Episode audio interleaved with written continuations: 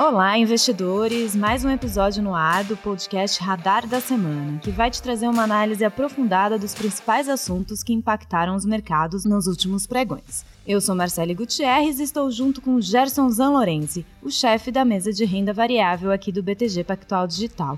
Olá, Gerson. Olá, Marcele, tudo bem? E nessa semana aí do Dia Internacional da Mulher, nós com certeza tínhamos que trazer uma convidada.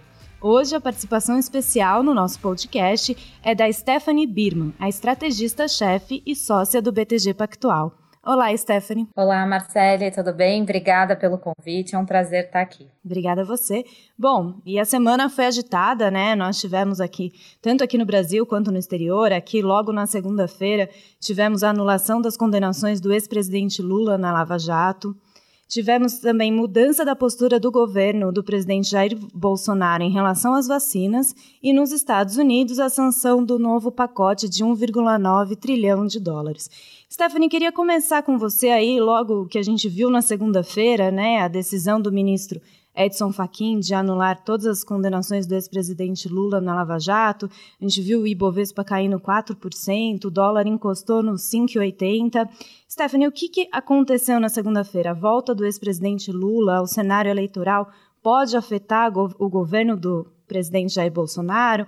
É, pode ter algum impacto aí no desempenho da economia nos próximos anos? Olha, eu acho que são dois pontos importantes para a gente analisar essa questão do, da decisão do ministro Faquim.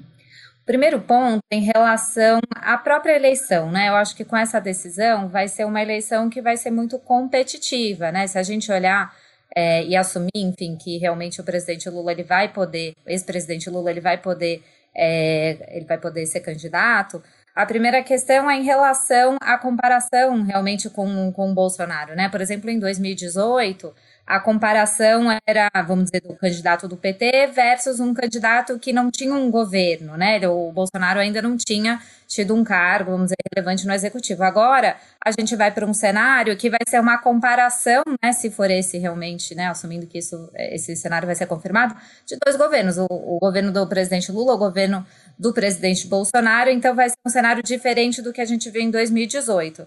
Além disso, o Lula parte, vamos dizer assim, de mais ou menos uns 30%, porque é, é praticamente o que a esquerda normalmente tem no Brasil. E a popularidade do Bolsonaro é algo similar a isso. Então, eles vão brigar lá na frente pelo eleitor do centro, né? Cada um vai partir aí dos seus 30% e eles vão brigar pelo eleitor do centro. É, vamos olhar qual é o impacto no governo Bolsonaro sobre isso. Realmente, como você colocou, Marcele, poderia ter algum impacto da gente ver é, um, um, risco, vamos dizer assim, um pouco mais populista, né, para tentar, vamos dizer, rivalizar com o Lula. No entanto, o que, que eu acho que a gente tem que ter em mente? É, a gente já teve alguns, alguns riscos, alguns episódios com relação a isso nesse passado, vamos dizer, recente, e no final das contas, o que a gente viu é que a voz, vamos dizer, do ministro Paulo Guedes acabou prevalecendo. Então, eu acho que no final, claro que a gente sempre vai ter esse risco, mas no final eu acho que vai prevalecer né, a, a voz, o apoio que o Paulo Guedes tem do presidente parece ser muito grande, é, pelo menos nesse momento. Gerson, esse estresse que a gente viu na, na segunda-feira foi mais um ruído pontual? A gente pode ver algum impacto mais a médio prazo nos mercados, na bolsa, no dólar, ou foi mais um ruído mesmo? Bem, eu acho que é legal a gente sempre tentar separar né, o, o que causa volatilidade e o que causa preço. Né? Eu acho que a gente está vivendo agora um fator de volatilidade né, específico em relação né, a governo e, etc. Mas o mercado acaba olhando, se a gente for pensar em preços mais com prazo um pouco mais elevado, outras agendas, né, como é o caso da PEC emergencial, né, já se começa a, a se falar sobre também reforma tributária. Então, basicamente, o que vai gerar preço né, para a gente pensar onde a bolsa vai estar em junho, por exemplo, é olhar cronograma de vacinação, é olhar né, agenda de reformas, é olhar caminhos estruturais que é claro, uma entrevista do ex-presidente, né, um Twitter do atual presidente vão causar volatilidade, mas enquanto as agendas continuarem andando, por exemplo, eu acho que dá para a gente continuar com a visão que o mercado é, pode ter um, um, médio prazo um resultado positivo. É, e nessa semana a gente também viu, né, nessa madrugada na madrugada de quinta para sexta-feira, a PEC emergencial foi aprovada na Câmara, com destaques. Queria entender um pouco com vocês o que significou a aprovação da, dessa PEC, é, significa um, um, um, andamento aí da agenda, o que, que ela trouxe? É, é, foi algo importante no sentido que se a gente discutisse, fizesse essa é, essa conversa cerca de duas, três semanas atrás, a gente achar que a chance de aprovar uma PEC em duas semanas era baixa, né? E, e no final a PEC foi aprovada. É, teve uma modificação, enfim, em relação aos destaques, mas de maneira geral, uma PEC importante que ajuda no, no ajuste fiscal de médio prazo. Então, eu achei uma decisão, no fundo, uma decisão positiva, né? E agora abre o caminho, vamos ver, para o Congresso discutir outras reformas, como reforma administrativa, é, reforma tributária, enfim, eu acho que, acho que foi uma decisão positiva. Boa, eu acho que também é muito importante, além disso, que o mercado monitora, né, muito mais do que a aprovação em si, a expectativa que abre né, caminho para novas, né, para a retomada da agenda que a gente sabe que é uma agenda extensa, que o Brasil precisa né, curar essas cicatrizes que nós temos aí de, de situação fiscal e, e, e, máquina pública, vamos dizer assim. Então, acho que o mercado se anima não só por ter sido uma, uma PEC razoável, mas também talvez de abrir a, a estrada para continuar as reformas. E outro ponto aí que a gente tem visto é a questão da pandemia, né? nos últimos dias a gente vê aí recordes diários de mortes, já, já estão saindo notícias de que a média diária de mortes deve ficar em torno de do, 2 mil uh, pelas próximas seis semanas. Então, queria entender um pouco com vocês, assim, como que a pandemia pode afetar a economia, uh, nos mercados já está precificado, a gente também viu uma mudança aí da postura do governo agora trazendo mais apoio às vacinas. Stephanie, o que, que, que você vê aí nesse atraso de vacinação? O Brasil pode ficar para trás na retomada econômica? Olha, eu acredito que no curto prazo a gente vai ter sim um impacto negativo, não tem jeito, as medidas de restrição vão pesar na atividade econômica, foi um pouco do que a gente observou no final do ano e início desse ano. É, pode durar mais tempo do que o antecipado hoje, então era para durar 15 dias, agora vai durar até o fim de março, pode durar um pouco no mês de abril. Então, sim, no curto prazo a gente tem um efeito negativo. No entanto, qual é a nossa avaliação? Quando a gente observa os outros países que estão num ritmo de vacinação mais avançado e estão começando a reabrir, é o caso dos Estados Unidos, de Israel, é, a gente vê uma retomada relativamente forte. E a nossa avaliação é que isso vai acontecer aqui também. É, pode demorar um pouco mais, como a gente falou. Mas o que, que é importante ter em mente? Até junho, é, a gente espera que é, cerca de 100 milhões de pessoas vão ser vacinadas, porque na conta, né, quando a gente olha o que, que tem aí no pipeline, em torno aí de 200 milhões de vacinas até junho. Então, pode, pode ser que é, vai ficar mais para, vamos dizer, para maio e junho, é, mas a nossa avaliação é que a população de risco, que é acima de 60 anos, que é em torno de 30 milhões de pessoas, essa população vai ser vacinada nesse período. Então, isso vai permitir uma abertura mais segura no segundo semestre e de modo que a atividade econômica vai, vai acelerar de maneira mais intensa. Então, curto prazo fraco, mas o médio prazo, vamos dizer, o segundo semestre forte, assim que a gente está tá observando. É legal, e acho que além disso vale comentar também, né, que é a questão da, da vacinação, o mundo está bem avançado em relação a isso, alguns países, principalmente os Estados Unidos, né, o próprio Joe Biden comentando que até, né, até julho quer toda, toda a população vacinada e naturalmente começa a aumentar a oferta de vacina como um todo no mundo, né, com alguns países já terminando o seu cronograma e acho que talvez tenha mais espaço para a gente acelerar e recuperar esse tempo perdido, vamos dizer assim, né. E na Bolsa, Gerson, já está precificada a pandemia? A gente pode ver novos sustos, como a gente viu no ano passado, aí Bovespa caindo aos 60 mil pontos. Como que está essa questão? Eu acho que para a gente pensar na Bolsa nos 60 mil pontos, teria que realmente ter alguns fatores totalmente novos. Né? Eu acho que, como a Stephanie comentou bem, o mercado precifica né, uma retomada na economia no segundo semestre. Acho que a Bolsa, claro, perdeu um pouco da, do ímpeto do começo, do final do ano passado e desse ano, mas muito também por conta da, do investidor estrangeiro que parou né, de aportar aqui. Mas eu acho que com os fatores de riscos atuais, a Bolsa fica bem precificada nesses patamares atuais né, de 110, 120 mil pontos, aguardando realmente essa, essa consolidação do cronograma de vacinação. Acho que a Bolsa voltando a impactar né, é, essa retomada da economia de segundo semestre, a gente pode terminar o ano aí no preço-alvo aí próximo de 130, 140, que é o que a gente, o research do banco tem mais ou menos de preço-alvo. Então, acho que a chance de voltar para 60 mil é baixa, acho que é a maior, o base case, o cenário base é continuar consolidado nesses patamares atuais por um tempo é, e voltar a subir aí mais próximo no segundo semestre. E ainda aqui no nosso cenário interno, Stephanie, queria, semana que vem a gente tem reunião do Copom, né, no dia 17, expectativa aí com a decisão sobre a Selic. Queria saber Na tua opinião, o que, que a gente pode esperar dessa reunião? Uh, o Banco Central já tinha retirado aí, mudado um pouco o tom do comunicado na reunião de janeiro. O que, que a gente pode ver? Eu acho, Marcelo, é o seguinte: a, a gente observou uma mudança importante na inflação desde a última reunião, como você colocou em janeiro. As expectativas de inflação subiram, a inflação surpreendeu. É, e o mais importante é que a, a, os analistas estão começando a revisar também a inflação do ano que vem para cima.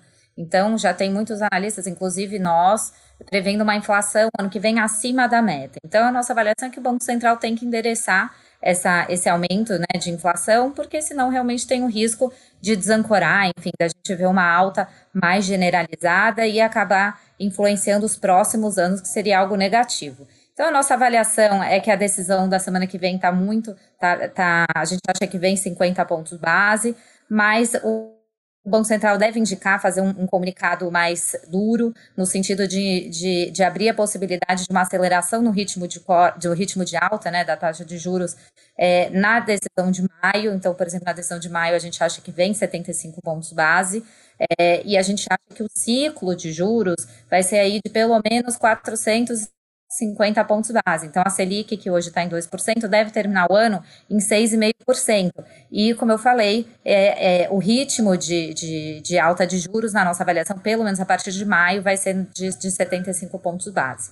A gente viu, é, Stephanie, nessa semana o Banco Central intervindo no câmbio algumas vezes, né? Ontem teve, na quinta-feira teve leilão extraordinário, nessa sexta-feira de novo. É, na tua opinião, essas tentativas, essas intervenções do Banco Central no câmbio, são, uma, são tentativas para controlar a inflação? Já de olho nessa reunião que, que acontece na semana que vem, há alguma mudança de estratégia do Banco Central? Na nossa avaliação, teve uma mudança assim, de, de estratégia. Né? Era um Banco Central que, é, o ano passado, é, ele, interveio, ele interveio, vamos dizer, pouco. É, e nesse ano, na verdade, mais recentemente, tem intervindo mais, né?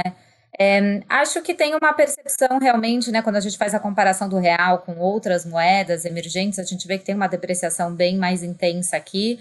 Eu acho que deve ter mudado um pouco essa, essa avaliação deles e tentar tirar um pouco desse excesso, talvez. A, é, acho que a depreciação é, na avaliação deles e de muitas outras pessoas é que há uma. está além do fundamento, né? Se a gente olhar hoje o fundamento do real, está muito mais próximo na nossa, na nossa avaliação, em termos de contas externas, está muito mais próximo de 5 ou abaixo de 5. Então, acho que é, teve essa, vamos dizer assim, essa, essa mudança e eles estão intervindo mais para tentar é, tirar esse, esse excesso, vamos dizer assim, é, esse excesso da, da, do real, acho que assim, de depreciação, alguma coisa mais nesse sentido. Mas acho, se você me perguntou sobre o Copom, né? Eu não acho honestamente que eles estão fazendo, eles estão intervindo mais poder alterar ou para fazer alguma decisão diferente na reunião da semana que vem. Eu acho que é uma coisa específica do câmbio, é, como eu falei, uma história de analisar que está realmente muito longe do fundamento e não uma questão de tentar fazer mais ou menos nos juros por conta disso, tá? Legal. Stephanie, eu ia te perguntar, né? Hoje, né, matematicamente, a curva precifica até alguma chance razoável de corte de 75, né? Você acha que isso é mais um estresse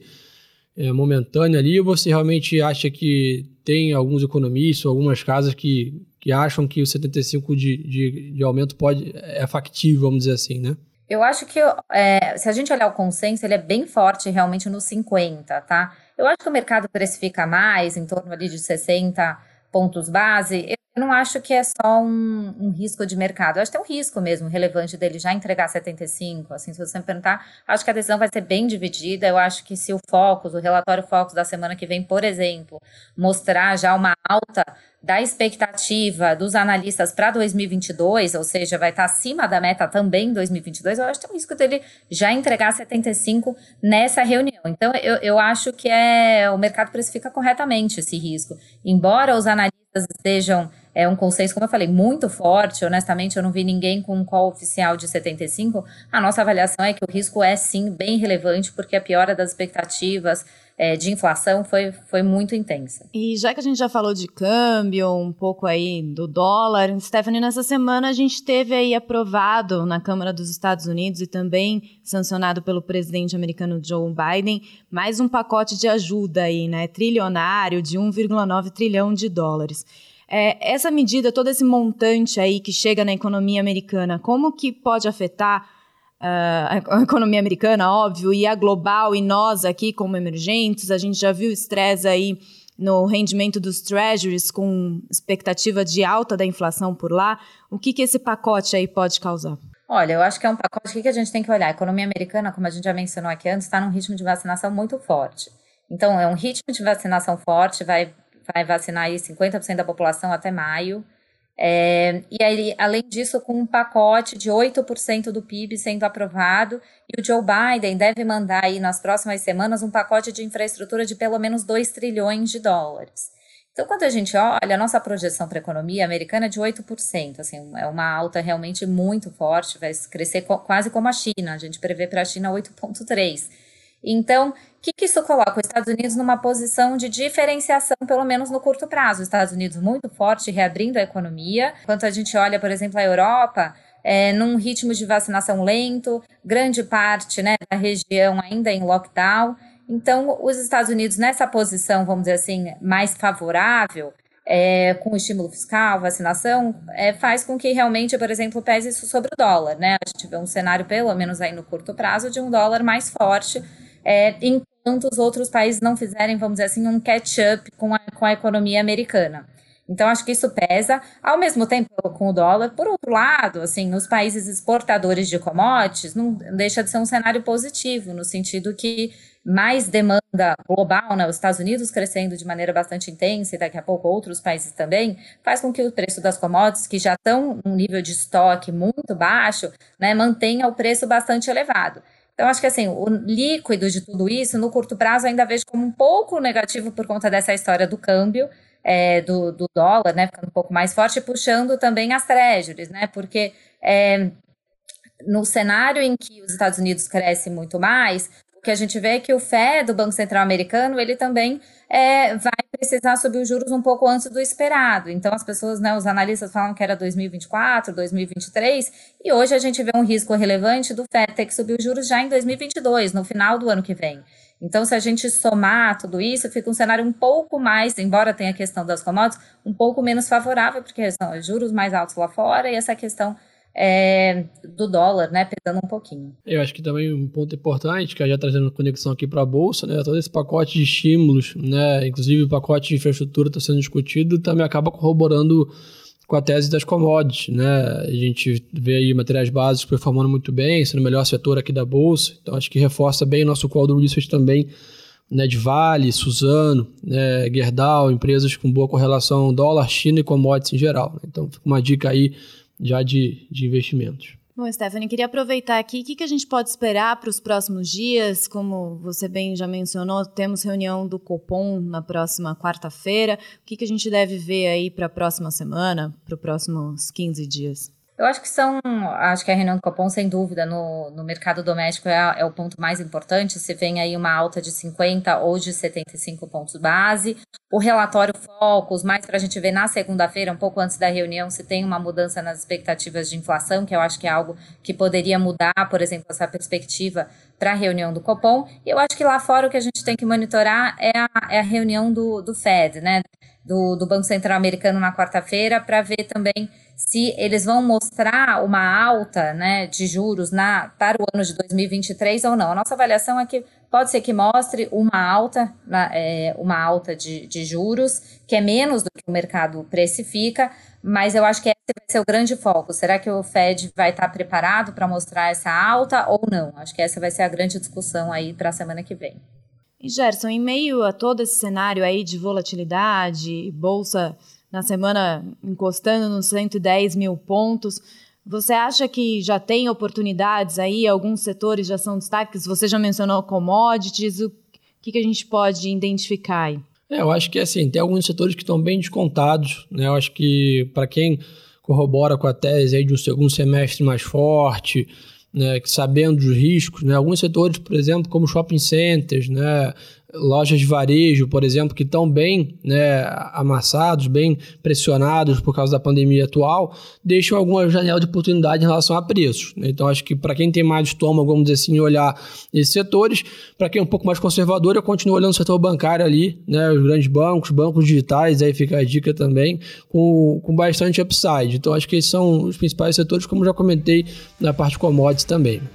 Então é isso, gente. Mais um encontro semanal aqui no podcast. Muito obrigada, Stephanie, por participar. Espero poder contar aí com você nas próximas para essa análise aí super aprofundada de tudo que está acontecendo por aqui. Marcele, super obrigada. Pode contar sim, quando quiser, vai ser um prazer. Obrigado, pessoal, e até a próxima.